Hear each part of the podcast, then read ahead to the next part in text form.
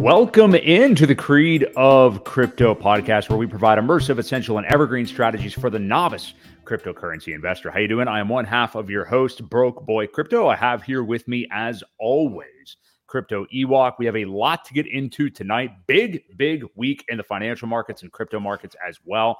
We had the latest CPI reading. We had FOMC today.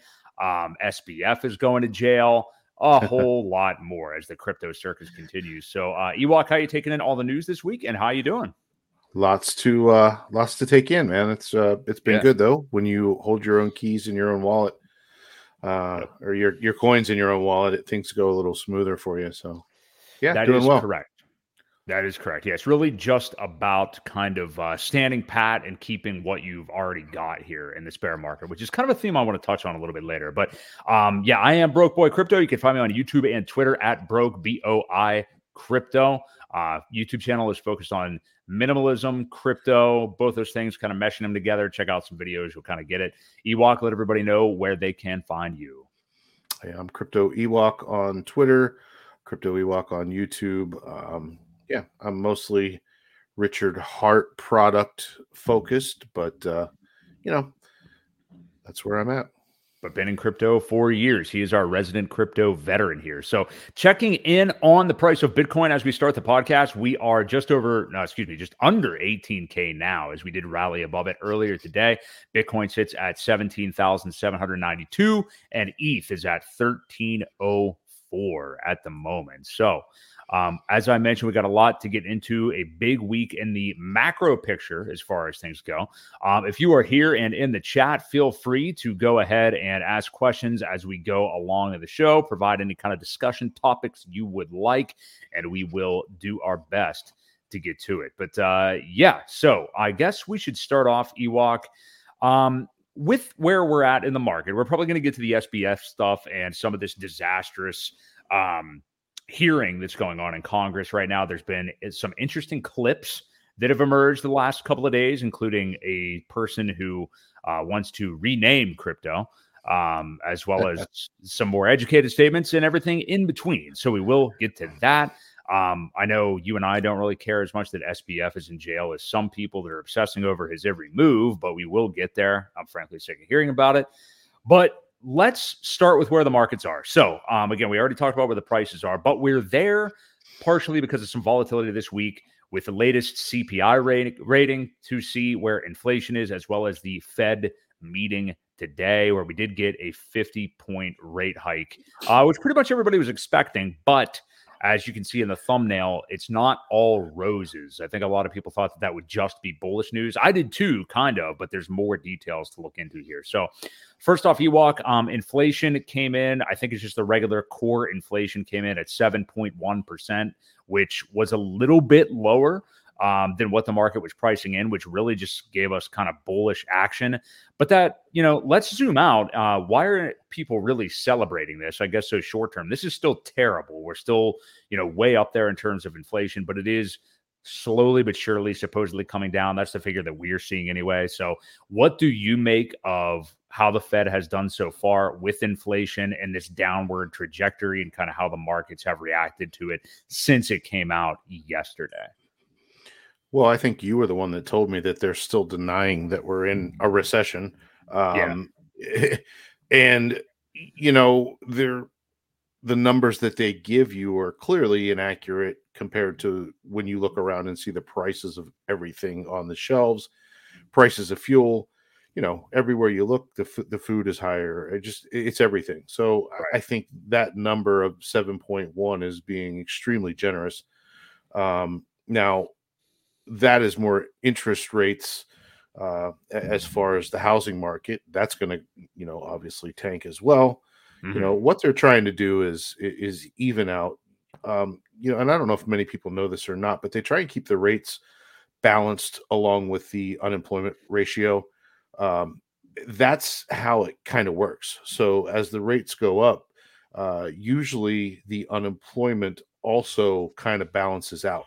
So until we hit that level, um, I don't see it getting better, you know, anytime soon. And as you had said, they even said pretty much we're going to go a little bit longer on these rate hikes mm-hmm. um, mm. until they can get to that point. So that's that's what we're kind of the the ultimate goal is to get unemployment rates back up there to kind of get this back under control. So Right. Yeah. Yeah. The inflation number was definitely positive news as far as, again, what the market was pricing in. And we did see Bitcoin and the rest of the market rally pretty well yesterday after the news. And then, um, as you just alluded to, Ewok, with the Fed meeting actually today, uh, there was even more rallying in the market as well. I mean, leading up, it, we actually went through very briefly anyway, somewhat of a resistance point. I think it was like 18.2 K for BTC and smashed up through there. But it literally, like, as soon as the news came out, the market began to tank a little bit after that. And now we're down below 18K for BTC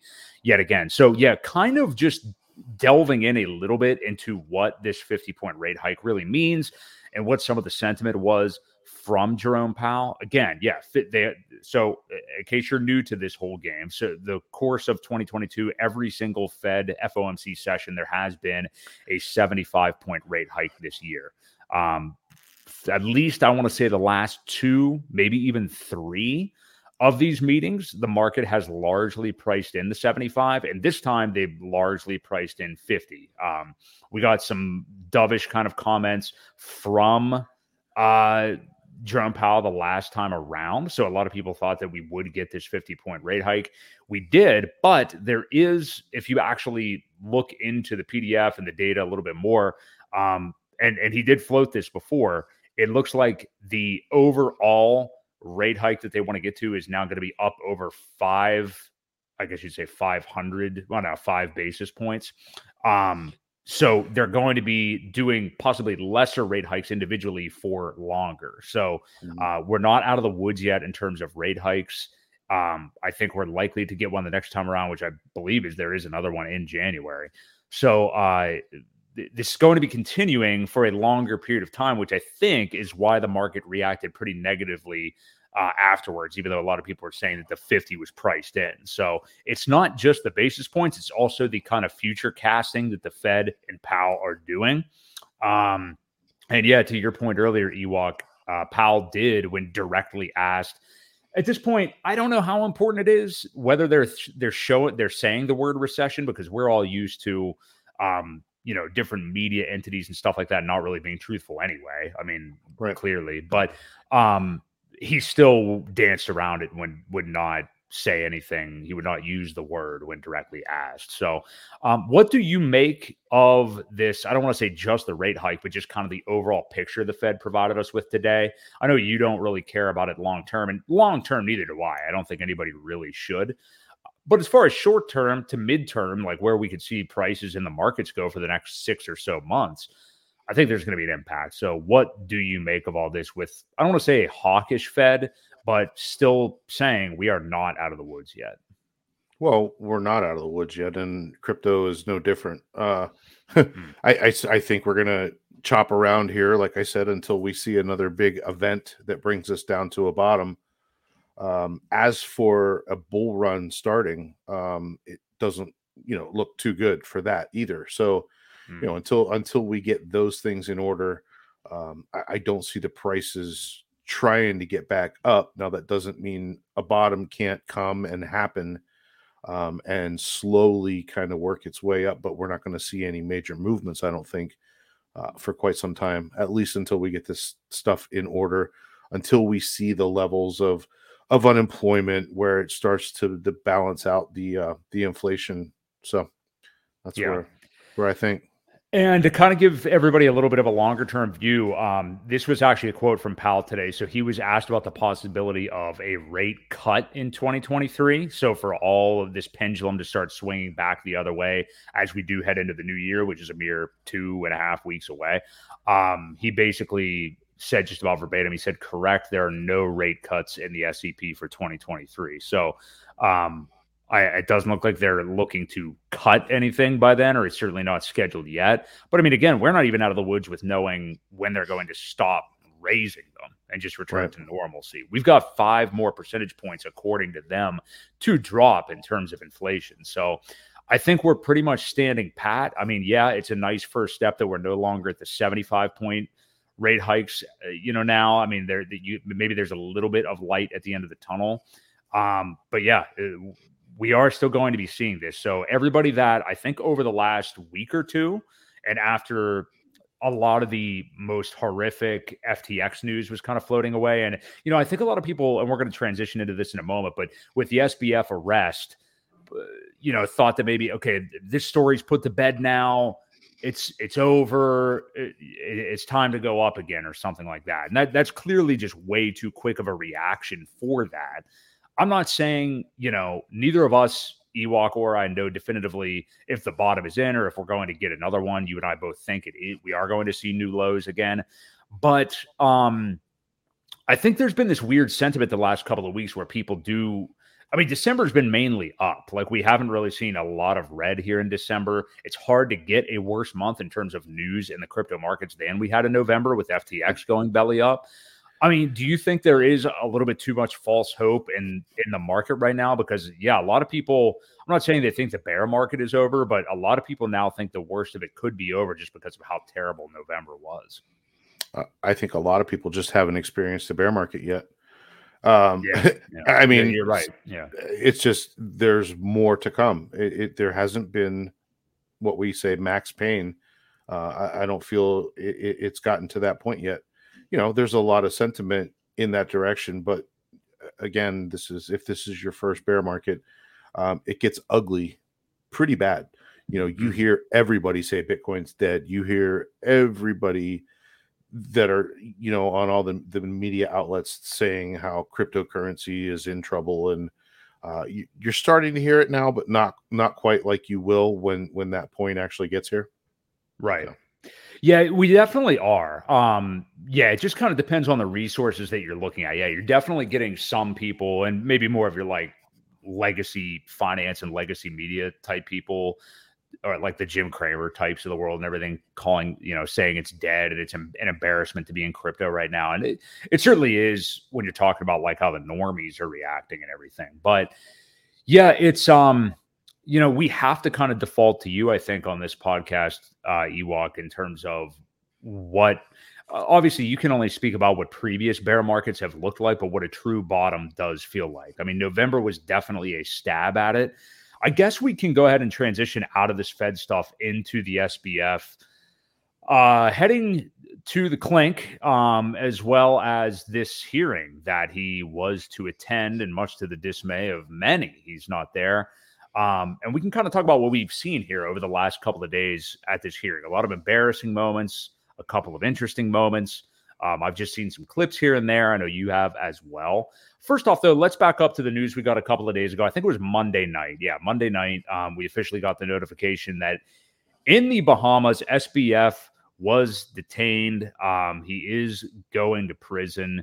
What do you think of this? I think it came to a surprise of some people that just thought he would never even see uh, the inside of a cell. Now, we don't know what kind of treatment he's getting wherever he is, probably uh, lavish as you know compared to other inmates but what do you make of uh the arrest and um yeah i want to hear your thoughts on it well i was kind of surprised when i heard that he was arrested and then once it happened i realized that he was scheduled to testify um with I'm not even sure who it was, maybe Congress.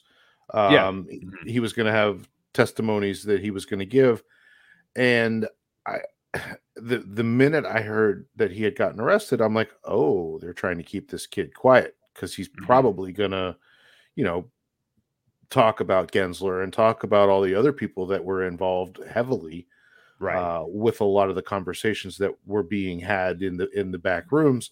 Uh, so it, it kind of all made sense at that point. Um, I, am not surprised now. Uh, you know, after I sat back and look at looked at it, I you know I, I think I think it's good. I, I mean, I, I really think it's good that he's been detained and getting arrested. You know, it, it definitely shows that there are people looking out for you know the regular investors that lost a lot of money so mm. it's a good thing. I think it's I think it's bullish in the sense of that. Um, as far as some sort of regulatory things need to happen with the exchanges so that you know they have more transparency on what's going on and you can't run a 40 billion dollar company with quickbooks i mean yeah yeah that was you know brought out and that's how they did their account they didn't have an accountant they were using quickbooks to use all their you know to to figure out their finances. That right. that baffles me. So yeah no i think it's a good thing that i think it's a good thing that he's in jail. I think it's a bad thing that he didn't get to uh talk about some more things. You know who knows? He might have beat around the bush and not really said anything like he had done in previous interviews as well. So it's hard to say what would have come out but I, I would definitely like to see Gensler take some heat for this because. you know he definitely deserves it. They overlooked a lot of things uh, to let this this whole thing play out, and I think there was more to it. Unfortunately, the bear market, or fortunately, maybe fortunately, that it happened now rather than later when there was sixty or seventy billion involved. And you're probably being charitable just saying that he overlooked it. I mean, it's probably something a little bit more uh, sinister than that, even I think. But um, yeah, yes, I I agree with you wholeheartedly, and it would be nice to see, um, you know, some of that come to fruition and really find out all of the inner workings. We certainly never will with everything no. dirty that had gone on with the uh, FTX, um, you know, drug, sex uh, party and everything that's gone on there. But uh, yeah. Um, what do you make of some of the highlights that you have seen the last couple of days from this hearing with Congress? Because we, we we've seen a lot go on. Obviously, not actually hearing SBF speak there.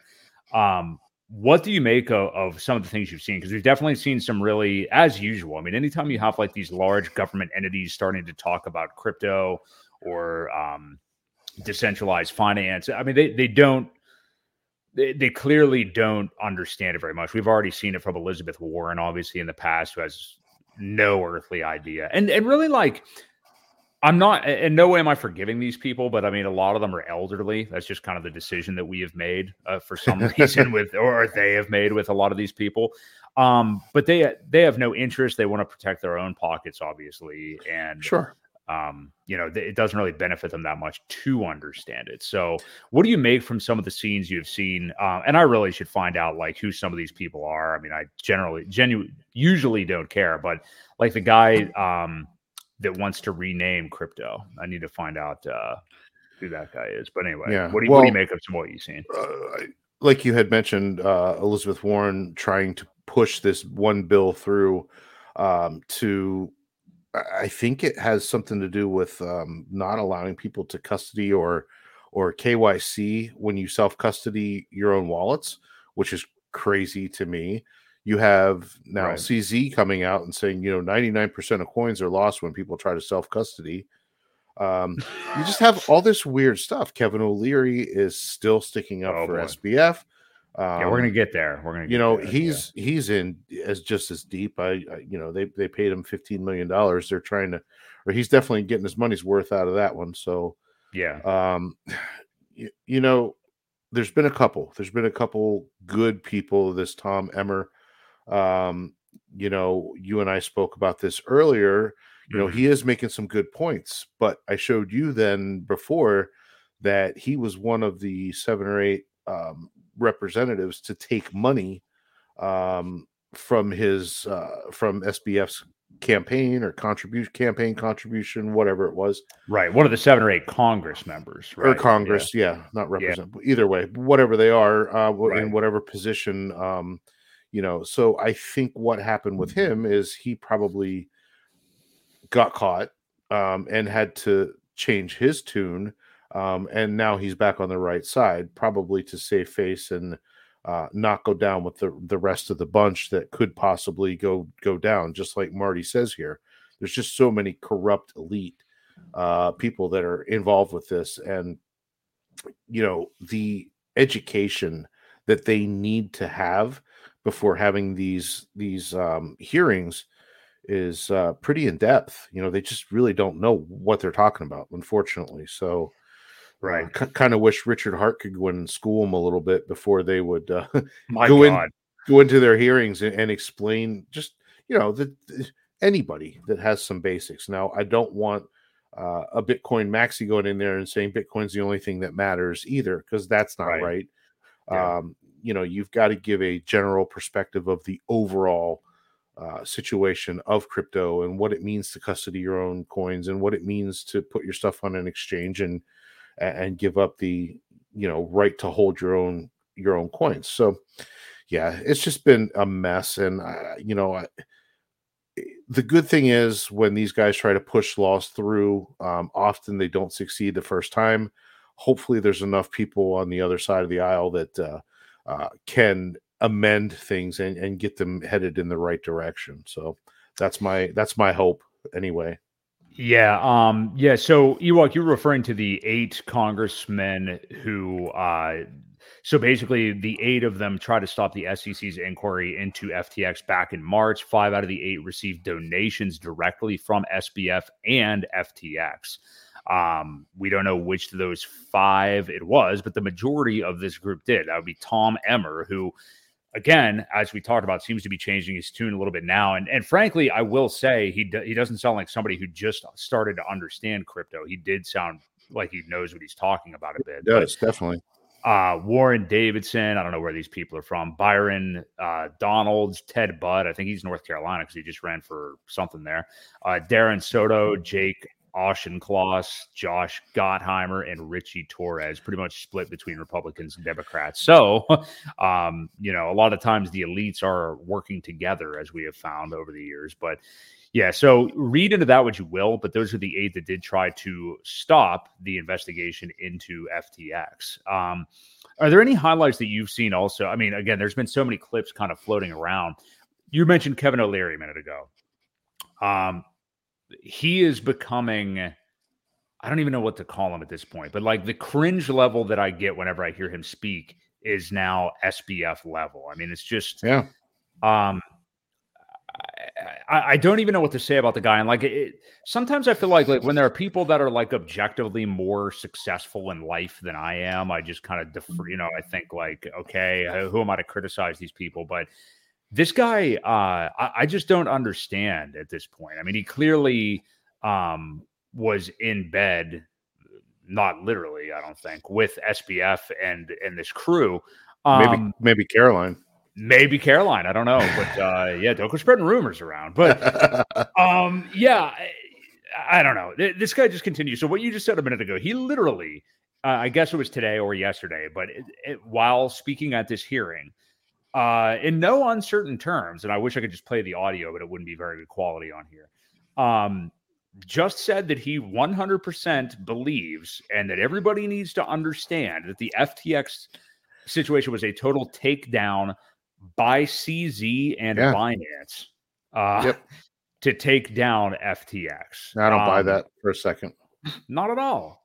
Now you can, well, yeah. Give me your analysis of his framing of that. How he's even getting there. I mean, he's clearly getting there, trying to like cover his own ass. But um, what what do you make of this? Well, I think there's more to that backstory as well. So I don't know if you know it or not. Kevin O'Leary has his own Canadian exchange um, who was partnering with FTX as well. So they were doing some side deals, whatever they had going on in the background. Um, when CZ came out and and basically this whole thing started, um, I think he said he was going to sell his FTT tokens that he had. He didn't, you, you know, right. He was going to liquidate them. And when he said that, um, that's when the fear of God got put into those guys because they knew they probably didn't have the backing for it. Um, and so that's what started the bank run. Um, mm-hmm. You know, he talked about buying the exchange. He said he looked over the books and then he changed his mind, which added more, more fuel to the fire. But mm-hmm. I don't think it was CZ's fault. Um, I think he would have happened anyway. Well, yeah. it would have happened anyway, sooner or later. I think he just kind of made people aware of what was going on. I don't mm-hmm. know that he took them down. Um, now, to Kevin O'Leary's point, he is the only, well, not the only, you know, Coinbase is still there, Kraken's still there, um, Gemini is still there. Uh, but Binance is a major, major player. So mm-hmm. when he did say they're one of the only and, and basically have a monopoly, eh, it's not quite accurate, but I'm sure CZ's business will pick up because of it. Um, right. And then you see the bank run on Binance today. You know they mm-hmm. they had like three billion dollar net withdrawals. You know I think they had uh, uh, would they have eight billion come out, five billion went in. Um, so yeah, a total of a net three billion dollar bank run that they had to stop withdrawals on this morning until the banks in New York opened, uh, right. or that was the excuse that they gave. Um, and then at that point, they did open the withdrawals back up. So, I mean, it looks like that that was, you know, possibly true. Uh, mm-hmm. Uh, but, but still, you know, I, I don't think that CZ really had anything to do with their downfall. I think they had everything to do with their own downfall. You know, they right. were clearly responsible for, you know, commingling funds and having deposits go straight to Alameda instead of FTX. And, you know, again, we've talked about this before, it was all derivatives. So there was mm-hmm. no real coins. It was all spot. I mean, or not spot, but, you know, they were derivative trading. So it wasn't even real to begin with. Right. Um, so, yeah, that's where we stand, and you know, it's there's a long way to go. There's a lot more to come out. We'll, we'll see how how it plays out, and I'm sure there'll be clips for days. Uh, I don't know how long this is going to last uh, as far as hearing wise, but uh, I'm sure I'm sure it'll it'll get more interesting before it's over. Yeah, from some of the um, maybe more sensible people in the room. I mean, you never really know everything that's going on behind closed doors, but talking earlier about man, I keep forgetting these people's names. Yeah, Tom Emmer. Um, he did have, and again, we we mentioned it a moment ago. It does seem that he actually understands uh, decentralized finance, crypto. I mean, it seems like he actually does. But um, when speaking, I guess it was from today to uh, what's the guy's name that um, is the CEO that's representing FTX? Is it Ray? What is Ray, his last name? Ray something. I forget what his last name is. I can probably yeah, find. I think his last name is Ray. Um, yeah, I'm trying to read it there, but I can't. But anyway, um, Tom Emmer basically, you know, summed up and stated what everybody does need to know that is looking at this situation from afar and something that we obviously have known this situation is all along. And that's that this has nothing to do with cryptocurrency. This has to do with people that, um, you know, created an entity that was obviously corrupt for their own gain, you know, to take other people's assets. You know, it's a it's a story this is old as time. I mean, this is something that has happened in legacy finance year in and year out for decades on end, you know. So um and that's what Tom Emmer was really summing up. It just really doesn't have to do with crypto or decentralization. This was not decentralization, obviously. Yeah. You know, I mean, yeah. yeah. And there was another one too, uh Lummis, I think Cynthia Lummis. Yeah, Cynthia Lummis. Yeah, um, she's she's always been great uh, in terms yeah. of crypto. Yeah, yeah. You know, she made a comment to say, guys, remember, it's not cryptocurrency uh, that is under fire here. It is the corruptness of the centralized uh, entities. So mm-hmm. that was nice to hear, refreshing. It's it's good to hear some people with some common sense that kind of know what's going on. Um, yes. to to pivot back when things may get out, out of line. So, yes, it is always refreshing to hear that, especially from government entities like this, just because it's so rare that any of them do actually understand it. And it's just really important, you know, these are definitely wins. I mean, like when you, um, start to see more and more folks in government actually expressing that they understand what the purpose of crypto is and talking about it as clearly as Tom Emmer and uh, Cynthia Lummis did today. Yeah, I mean, it's definitely yeah. a positive sign. So, um, and I want to touch on Marty's comment here. It says more corruption coming out could mean more crypto crash. Your thoughts? Um, yeah, we think there's more coming. Um, I, I don't know what the final catalyst will be for the, you know, the the next crash, the next leg down. Um, I, I think it could have something to do with grayscale. Uh, to be to be honest. Um, yeah, yeah. You know, they they hit a fifty percent discount today, uh, the highest discount they've ever had on their GBTC coin, or, or uh, GBTC. It's a trust. Um, it's not yeah. a coin.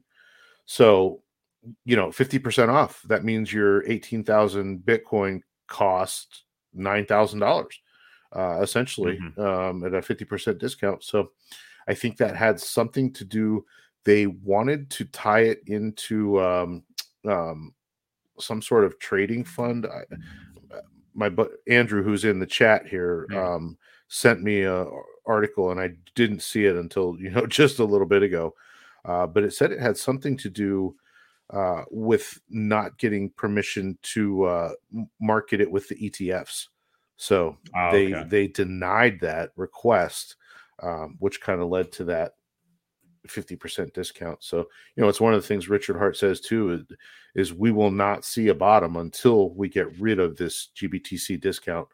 Uh, but if, you know, if everything goes sideways for for Genesis um, and these digital um, digital currency group needs to liquidate some of that fund or all of it, you know, that could be the potential last leg down. So, that would be big. We'll see. Yeah. yeah, that would be huge. That would be huge. It would be big, and it would be in line with a lot of the other catalysts um, that we've seen the last few months, and the catalysts that we'll probably see in every bear market for crypto um, onward. And that's you know the more legacy style finance that's coming into crypto.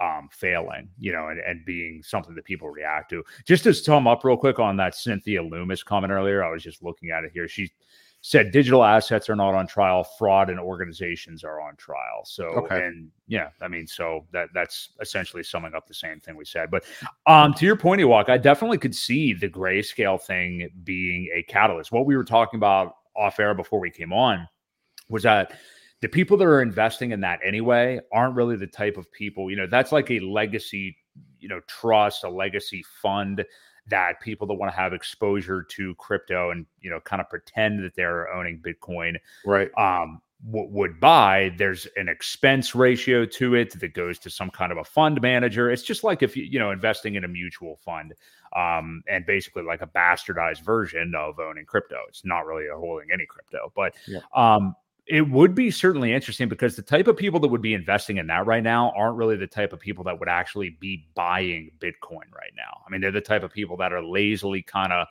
maybe I should say, passively investing, um, thinking they're really getting exposure to crypto. And um, man, yeah, it would it would make a lot of sense for some kind of news to develop with that. It just uh because it, correct me if I'm wrong, but the grayscale price and the discount or where it actually is is usually a harbinger harbinger of things to come for Bitcoin. Correct? I mean, it's usually um, yeah, yeah, uh, yeah, and, and, at a fifty percent, like you said, that's nine thousand dollars, mm-hmm. uh, which you know, if we do, if this happens, we could easily get there. Um, yeah, you know, eh, yeah, yeah. Been, people have been calling for that anyway. 10 10k and pray. Right. So, yeah.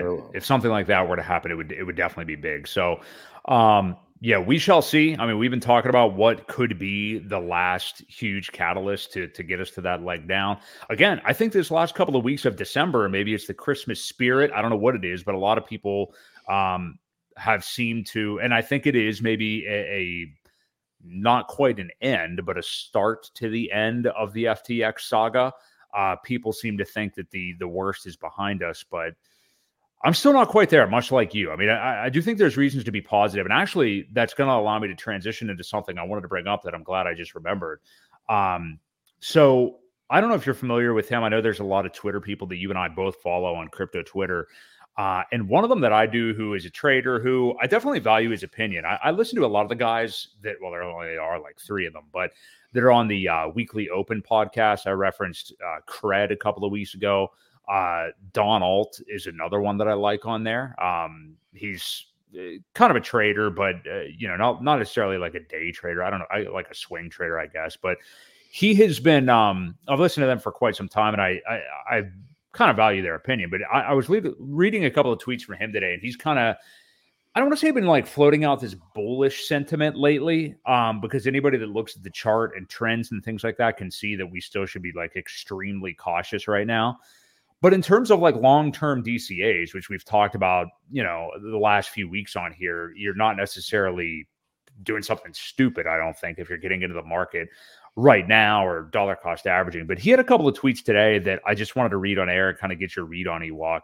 Um, the first one he said is as long as the stock market doesn't go to zero and as long as crypto doesn't get banned in America, I can't think of another catalyst to take this significantly below 15K. Uh, you make up your reasons for uh, sub 12K, I'll just happily buy whatever you sell. I mean, that the line that he said about I can't think of another catalyst to take this significantly below 15K. Um, There's a couple of them. Well, define significant, I guess, is the thing. I mean, because if the bottom is 12K, I mean, I, I, don't know. I guess that's significantly below 15K, but to me, it's kind of, I, am probably a buyer at either one of those prices. But uh, obviously, you disagree with him there. But uh, you know, well, what are your thoughts on that? Well, yeah. I mean, there's a couple different events that could happen. You know, you've got Mount, Mount Gox coins that could come out, you have Silk Road coins that could come out. You've got, um, uh, that's the Silk Road hacker. Um, mm Ross Ulbricht's coins that were his from the Silk Road that the government. That's crazy. Took. That's crazy that yeah that they're still out there. Yeah, they're still yeah. out there, and the government has them. Um, yeah, you know they took them basically and said, "Well, here's your restitution." Uh, but this is ours now. a lot more money now. Yeah. so I mean that could that could hit the market. There's a lot of things that could trigger this. So I don't know what he's talking about. There's no significant event uh, that could happen. You've got the GBTC, um, who, yes, Andrew, they own like 5% of the total Bitcoin. They own 685,000 Bitcoin mm-hmm. um, in their in their custody. So yes, I mean that could, if they had to liquidate um, to to make, you know, DCG solvent again or whatever it is, I, I, see several. I see several events that could take us down there. So, I, I mean, yeah, getting to that level, there are going to be people backing the truck up to buy it at those prices, which, you know, and, and like you said, yeah, it's not a bad idea to dip your toes in if you're not exposed to crypto at all.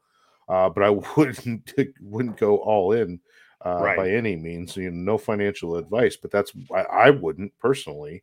Yeah, I um, wouldn't either, and I didn't. So yeah, I I do agree with you. And yeah, I guess in his defense, he said, I can't think of another catalyst to take this significantly below 15K. I mean, I guess the word significantly is all subjective to, to you. I, I agree with you. Yeah, I can see, I can identify what the catalysts might be.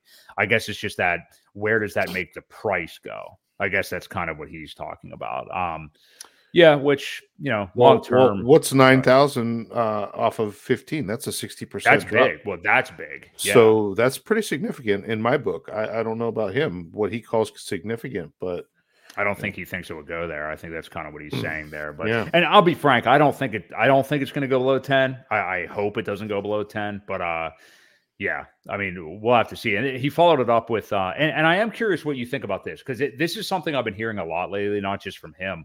Um, but in regards to the SBF and the FTX stuff, am I the only one? He says, Am I the only one that feels that the only reason we actually even went significantly sub 20K? I know you disagree with this, Ewok, is because Sam dumped our BTC on us and then proceeded to blow up one of the biggest exchanges in the space. I'm assuming everything sub 20K is a Sam discount that won't last forever.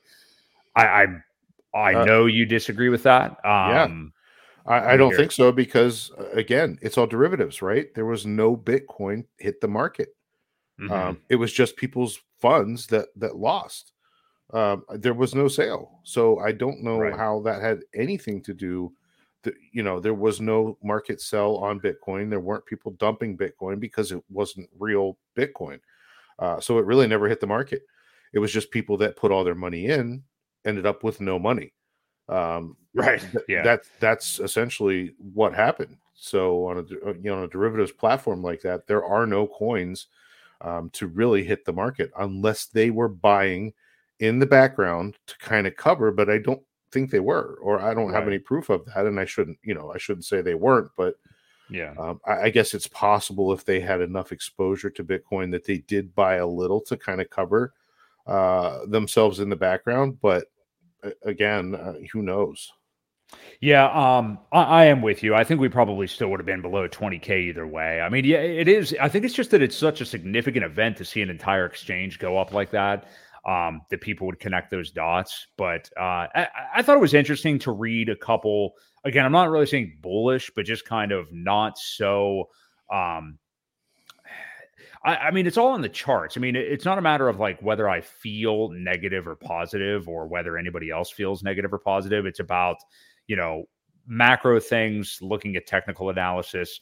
I think it's interesting to to hear this point of view because frankly, I'm not hearing it from many people that I would say I respect as much as him. So I was just intrigued by it. You know, I, am intrigued to hear somebody's opinion like that because it is different, and I sure. think it's important to kind of surround yourself with like all different amounts of opinions on this, taking it into account. But I am still with you. I think that we, I think I'm somewhere between where DonAlt's coming here from here and where you are, basically. So um, I like to be the middleman, I guess. Yeah. But, uh, yeah, that's that's kind of where I am on that. But um, did you have any other thoughts with this Binance scenario? Because a lot of people were like really spreading I think we talked about this a little bit today. I don't think people understand like what the significance would be. I, I, guess maybe it's just like this shock of FTX going down in November and people starting to think that it's just this normal for an exchange to just go under like this. Now, Binance is not FTX. Binance makes smarter financial decisions. CZ, you know, has pretty proven track record of being certainly um, a better manager of his businesses and funds than Sam Bankman Fried, of course. He's been through multiple cycles at this point, uh, was mm-hmm. very wise during the last bull market compared to a lot of the other exchanges and people with, um, you know, aspirations of growing their businesses more in crypto.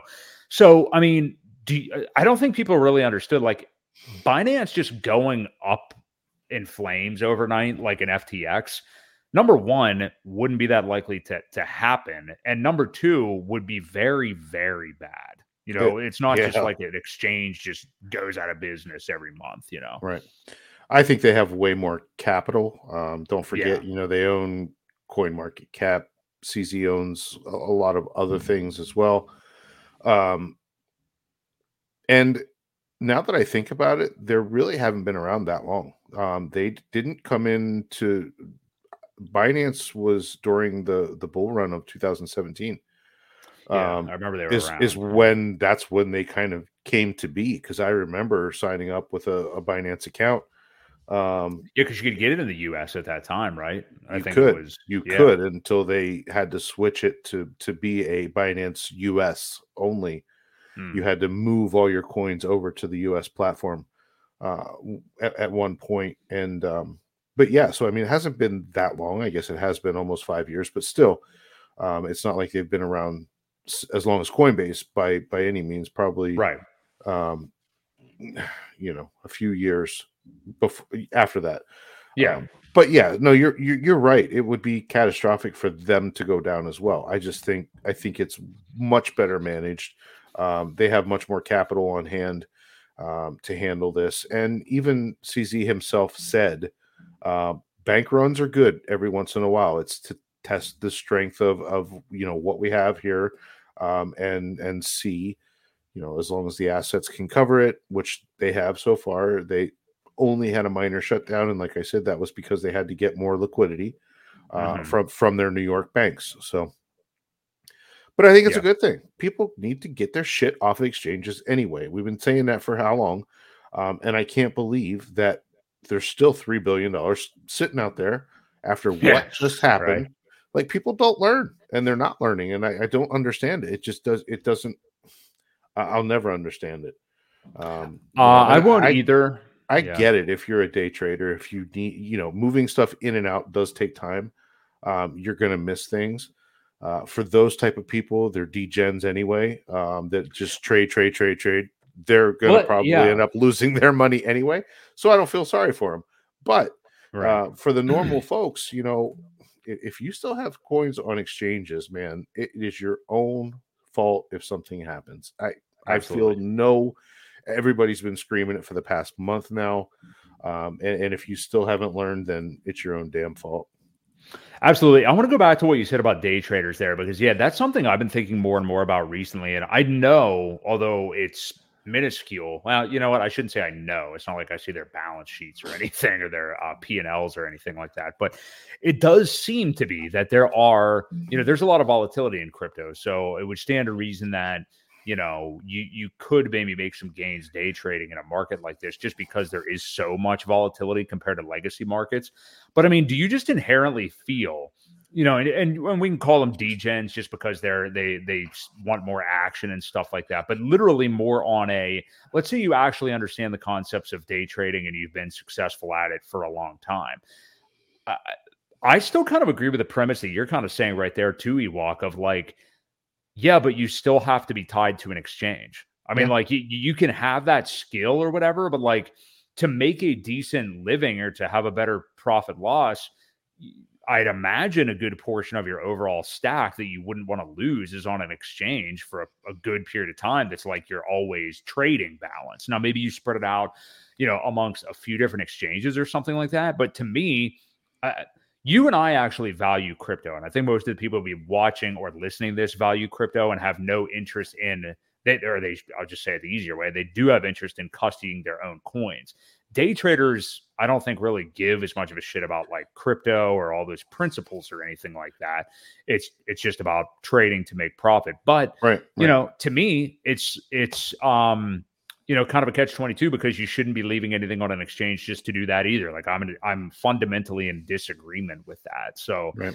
um well yeah. it's really hard to do that and make money on a decentralized on, on a dex mm-hmm, um, mm-hmm. because of the bots because of the um, the other thing, you know, there's fees involved, but there's also bots and and uh, wash trading that happens on regular exchanges too. So I guess if you break down the math, it, you know, it could be pretty close to about the same, you know, profit loss ratio uh, as far as trading on a DEX is, and a and a centralized exchange. So who knows? Yeah, yeah, possibly. From what I understand, though, I mean, there, I don't think there's many people that are on dexes actually doing day trading, or not, not the ones that seem to reveal themselves anyway, um, in the crypto Twitter space. So, um, enough of that in most of the macro talk. I think at this point, I mean, we're kind of in agreement with where we are seeing the market. I will say, um, the last time we kind of tried to forecast uh, where we thought new lows, but I mean, we were dead set on November. Um, I, I think we were pretty correct. Well, we were pretty correct as far as the year of 2022. So far, November has seen the lows. Um, and then we kind of shifted to possibly right around Christmas time or around here after the next rate hikes and everything. With it being the 50 basis points, um, I think there's enough kind of positive, even though it's not very positive things happening in the market right now to to maybe keep us above that for the rest of the year. Um, and maybe shifting January to a par where we could see new lows potentially. Um, you know, I mean, it's kind of a moving target. It is always a moving target. That's just kind of what we're doing. But we haven't seen anywhere near enough to feel positive that this market is in an uptrend or anything like that yet. So no, for sure. Yeah. So um for the last few minutes here, and it sucks that it's going to be the last few minutes, but there's just a lot of news we wanted to get to today. But this is probably also common knowledge, you know, since we do talk so much about DeFi and Hex on this podcast. Um, you know, both of you and I obviously are huge proponents of DeFi because that DeFi is basically synonymous with crypto. I mean, that's the entire right. point of it is uh, owning your own coins. Yeah. Um, but looking at utilities like a Hex, for example, or um, investing in crypto in any kind of a DeFi manner, uh, earning yield on it strictly through DeFi, staying off exchanges. Um, I said something earlier when we were talking about like goals of a bear market and what you're really hoping to achieve, especially in like a dangerous time right now in crypto. And it's really just, you know, you sent me a, clip of uh Travon the other day saying talking about like um if you're still here right now in the market, and you you've either already made it or you're definitely going to make it. Yep. Like if you've withstood this pressure so far. Um, and it really is as much as it sucks to be down for this long for so many people into your portfolio, you know, 50 to 90% down drawdown. Um, getting out of this by still having all of your coins is a success, sure. you know, and that that seems like a low bar. But we're seeing all of these landmines with all the crap that we've already talked about the rest of this podcast. Um, but if you've been doing things the right way, custodying your own coins, earning yield on them, you know, in a decentralized way, um, with something like Hex or using different dexes on Fantom, which I talk a lot about as well, mm-hmm and you still have all of your coins, you really haven't lost. And if you haven't sold and capitulated, you really haven't lost either.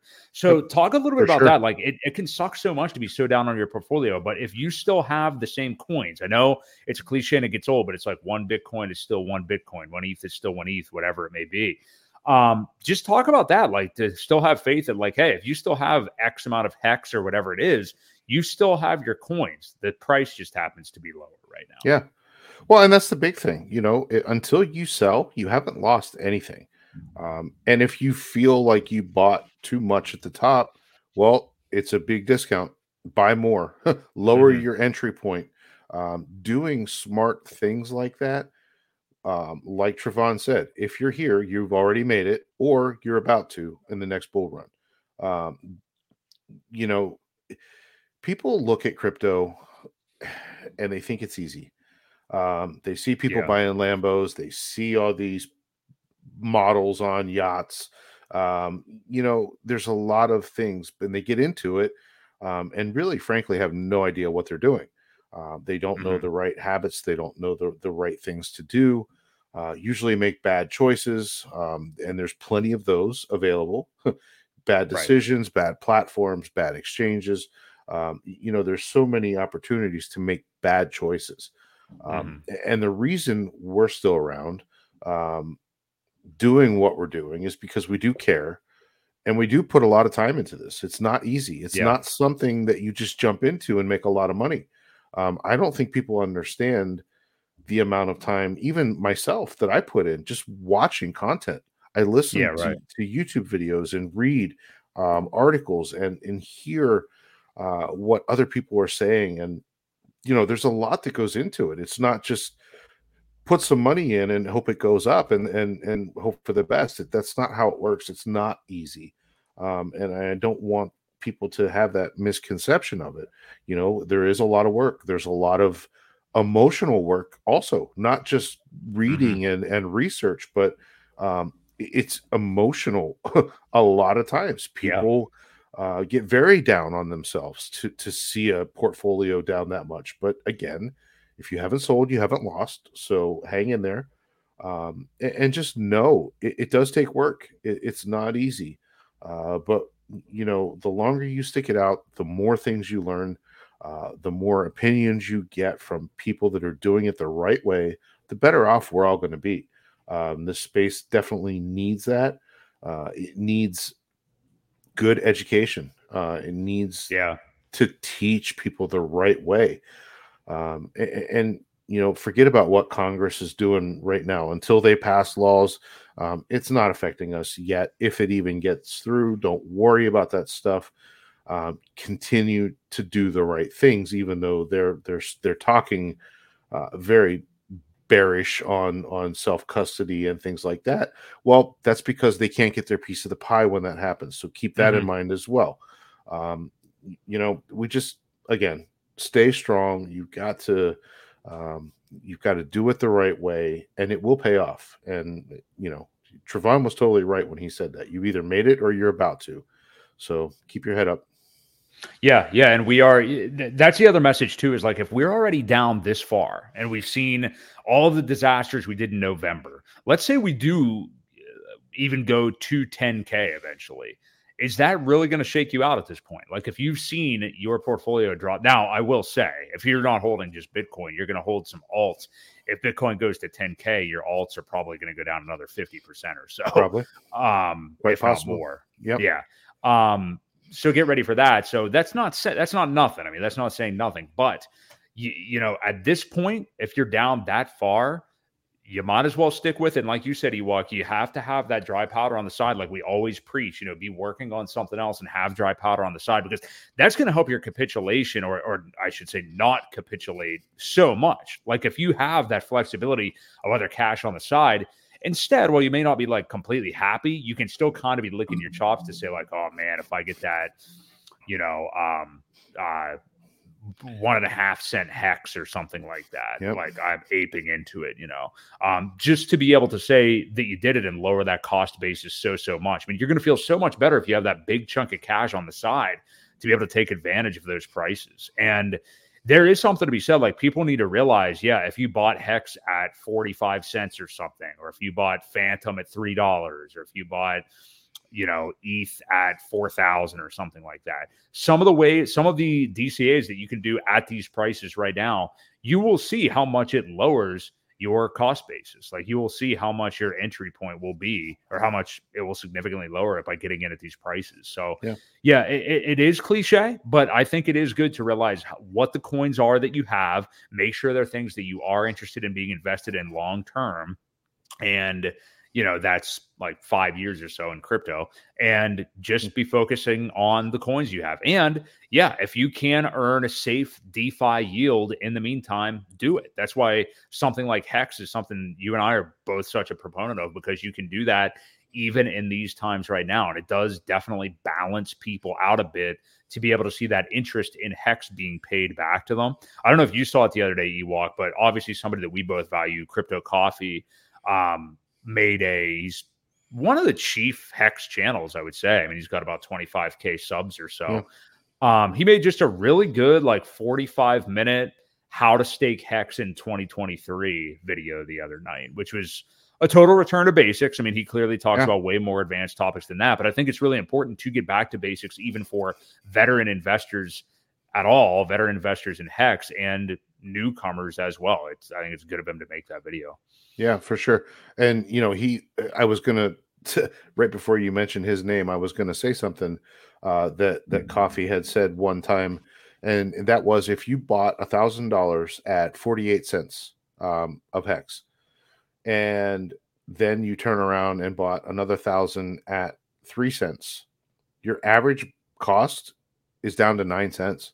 Yeah. Um, uh, you know, just that alone um, is, crazy to me you know, and so it, and yeah, you, it is. Go ahead. It, it, yeah, no, it, it doesn't. It doesn't just cut it in half. It cuts mm-hmm. it severely uh, down. So it's something to think about, and you know, be smart about it. Again, you know, we never offer financial advice, but you know, it, it is it is what it is. And if you do the math, you'll figure out that you know you don't want to buy that high and hold and then watch it go all the way that's a long way to go back to to be in profit so if you yes. can lower if you can lower that entry point uh, things are much more enjoyable on the ride up not just waiting till it gets to that point because you not only that because you can i know this is like a swear word in uh, hex terms but you can also take profits on the way up as well you know for sure. whatever whatever it is you're dcaing and i mean again like ewok said not financial advice but yeah if you want to like as soon as you 2x your or as soon as you get uh, double your profit or something like that. Maybe just take out the principal while you're riding it back up or something. I mean,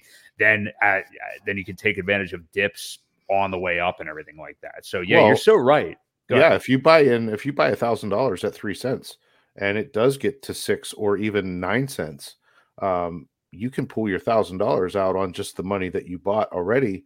You're still in profit, um, and you still have house money that you're playing with at the same time. So you know, right. it's a it's definitely a, a, strategy to get money back out. You know, then you, you know you could wait until um well actually you would be in profit if you got to nine cents you've three x your money right uh, you could take your initial 2000 back out and still have another thousand uh, of of of that original to, to play with so exactly yeah. yeah yeah, and it's a lesson too. I mean, like for anybody that did get in, um, which is probably a lot of people because you know they're they're the market was hot and it looked like it was still um going to new all-time highs like rather significantly even in the fall of last year like just a little over a year ago now um we were you know the market was still hot a lot of people still had their eyes on that six figure btc Obviously, yeah. none of that materialized really in actually December of last year. We really started to see the downturn almost a calendar year ago.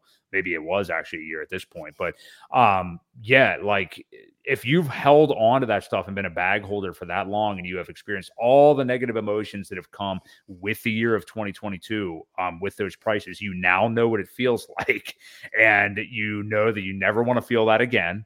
Mm. Um, so it becomes easier, I think, to buy at these prices, waiting for it to go back up because it's so nice. I mean, like you can have the confidence for the most part now, depending on what you're buying, or I, I do anyway, and the certain things I'm buying, that the prices I'm getting in at, I'm not going to see like these 80% losses at this point. You know, I mean, like right. most of it has already happened. So, um, yeah. There is one thing I wanted to bring up too. I know we sure. talked about the staking hex and what T shares were last week. Hmm. Um, mm. There was something that had been brought to my attention a couple times uh, that was a big, very big misconception Um, and that is where it says effective hex. Uh, mm. When you do your stake and you um, put in the amount, a lot of people think that that effective hex is what you'll make. Right. Um, and it is not. Right. Uh, what that means, effective hex, is essentially when you do a longer stake, if you do, um, we'll just say 10,000 hex, uh, and if you put it out for 15 years, um, it's going to tell you what your effective hex is. Basically, what that means is if you stake for one day, um, mm-hmm. you are effectively, it, it's showing you what you would effectively take you to stake one day to get the same amount of T shares for. Um, I know that's a big misconception. People look at it and said, but my effective hex said it was this, and I didn't make anything close to that. Um, right. Well, no, that's not what it means. it's it, it's it's telling you how much a longer stake would effectively take to make the same on a shorter stake to get the same T shares. Um, so I did want to go over that, and I, I, completely forgot about it last week when we were talking about it, but wanted yeah, to you know, add that in there. Funny enough, um, uh, Crypto Coffee did actually bring that up in that video he was talking about the other day. Yeah, it's not necessarily a forecast of like the hex that you're actually going to get. No, it is um, not at all. It has nothing right. to do with that. Right. Um, but you know, the fact remains. I mean, you can't. That's why we've pitched a lot of these sites out there, and I always forget them when we get to this point. But the uh, different hex stake calculation sites that you can do to just kind of get an idea. More of what you want to focus on is how many T shares you're getting, not like right the amount of right. hex you'll definitely be getting. Just focus on the T shares. That's really what it's all about. Sure. Um, the amount of hex that you get is so unpredictable too, because you never yeah. know what the penalties are. Uh, you never know how much of uh, the total supply will be staked. Therefore, how much hex per T share you'll get per day. Uh, that is on a kind of nice trajectory going up, and it has been since the beginning. You know, I mm-hmm. think we started out at like four four or four and a half T share or yeah, hex per T share um, per day. And now we're up to 6.1, 6.2, I think. I haven't looked at it in a couple days, but right. Um, it, it's right around there. So, you know, we're on a nice little trajectory to keep that going up. And someone said by the year 20, 2028, I think we would be at eight or nine hex per T share. Um, yeah. So the more the more T shares you can lock in now, uh, the more that rate goes up. And that's what we said. It's it's almost like getting a compounded interest uh, because you're locking that rate in as the T share rate goes up. Uh, hex per T share rate goes up daily over time as well. So right, so. yeah, definitely a um, good time to be staked out in, in, terms of anything that you're holding that you're confident in right now. For sure, it does alleviate yeah. The pressure of these markets. But Ewok and I both believe that there are further lows to come. We shall see. Um, we've got two weeks left here in 2022. So they figure to yeah. be interesting ones. Uh, I'm sure we'll have a lot of developments when we are back here next Wednesday. That'll be the 21st, the last show before Christmas. Uh, and then the 28th, I guess, will then be the final show of the year.